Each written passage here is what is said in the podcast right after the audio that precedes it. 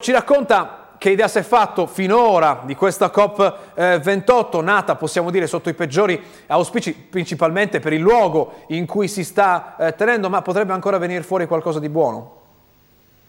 Guardi, sulla seconda domanda non so proprio perché noi umani mortali purtroppo non riusciamo ad essere eh, gratificati da, da, da, idee che magari potremmo avere e che magari hanno in pochi e che solo alla fine possiamo conoscere.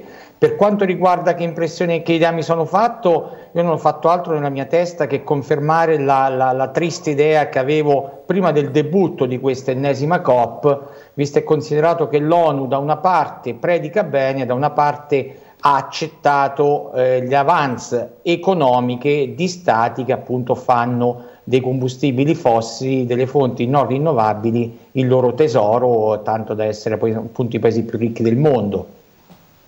Ecco che è proprio Dubai che ospita eh, questa eh, COP28. Eh, si diceva, leggiamo in, da questa bozza di accordo, salterebbe riferimento all'uscita graduale dai combustibili fossili. Quindi si dice sì, dare più spazio alle rinnovabili, però non abbandonare i combustibili fossili. Ce lo possiamo permettere dal punto di vista dell'andamento eh, dei cambiamenti climatici eh, sul pianeta?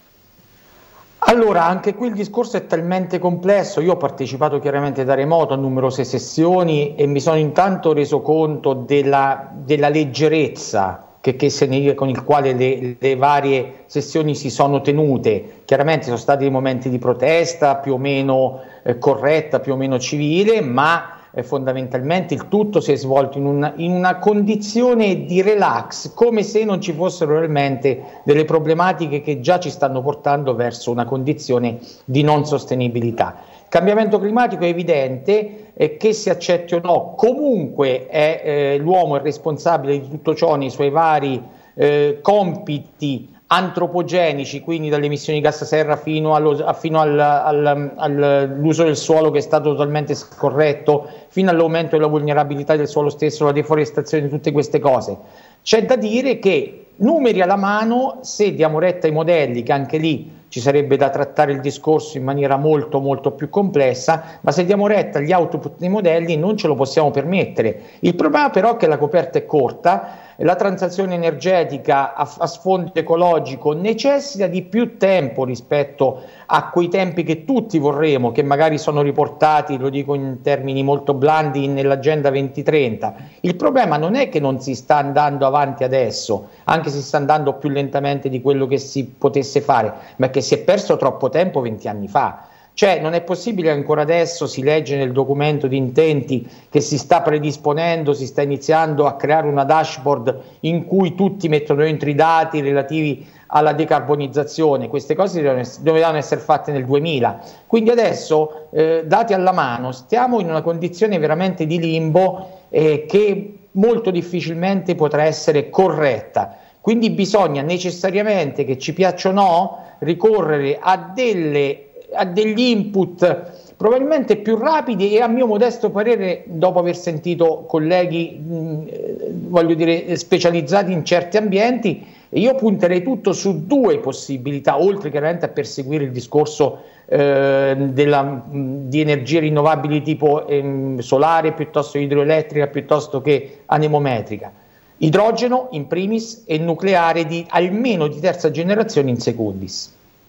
Quindi potremmo vedere tornare il nucleare anche nel, nel nostro paese dopo appunto quel referendum e dopo appunto tutti gli allarmi che sono arrivati anche da più paesi, anche dalla Germania che invece ha scelto di uscire dal nucleare. Lei dice siamo arrivati a una situazione di emergenza tale per le quali dobbiamo rivolgerci al nucleare, non abbiamo altre situazioni altrettanto rapide per ridurre le emissioni e questo è il problema? Eh, io la vedo così, dopo ripeto, io non, non, non, sono nessuno per dire se il nucleare sia totalmente sicuro anche nella sua terza generazione, però quando fior di professori a livello globale mi confermano che le possibilità di incidenti nucleari derivanti da problematiche agli impianti di terza generazione sono praticamente nell'ordine di un esponenziale meno 20, io chiaramente devo crederci, eh, faccio finta di essere un normale cittadino e dico beh potrebbe essere una possibilità, anche perché la terza generazione in Francia sta funzionando assolutamente bene. Da ultimo, per può quanto... confermarci da, da, da, climatologo, spiegarci qualsiasi cosa noi riuscissimo a fare oggi, se oggi al COP28 tutti decidessero ok, interrompiamo qualsiasi emissione di gas serra, noi non vedremo dei risultati fino al 2050. Tutto quello che è stato fatto nel passato lo sconteremo fino al 2050 e da allora in poi avremo eh, delle, delle, potremo vedere gli effetti di quello che stiamo facendo oggi. Funziona così? No, è un, è un, pochino diverso il discorso. Allora, io adesso parlo da climatologo applicato. Allora, eh, il problema è che il sistema oceano-terra-atmosfera ha una sua inerzia dinamica. Che cosa significa questo? Significa che se io anche azzerassi domani tutte le emissioni di gas serra a patto di credere che tutto derivi da questa problematica, la Terra ha accumulato talmente tanto calore, talmente tanta energia negli ultimi 20-25 anni, soprattutto a livello di mare, che sappiamo essere dotato di un potere termoregolatore molto forte, che per invertire questa tendenza, questo segnale climatico, o meglio di forcing termico, occorrebbero almeno altri 7-8 anni, anno più, anno meno.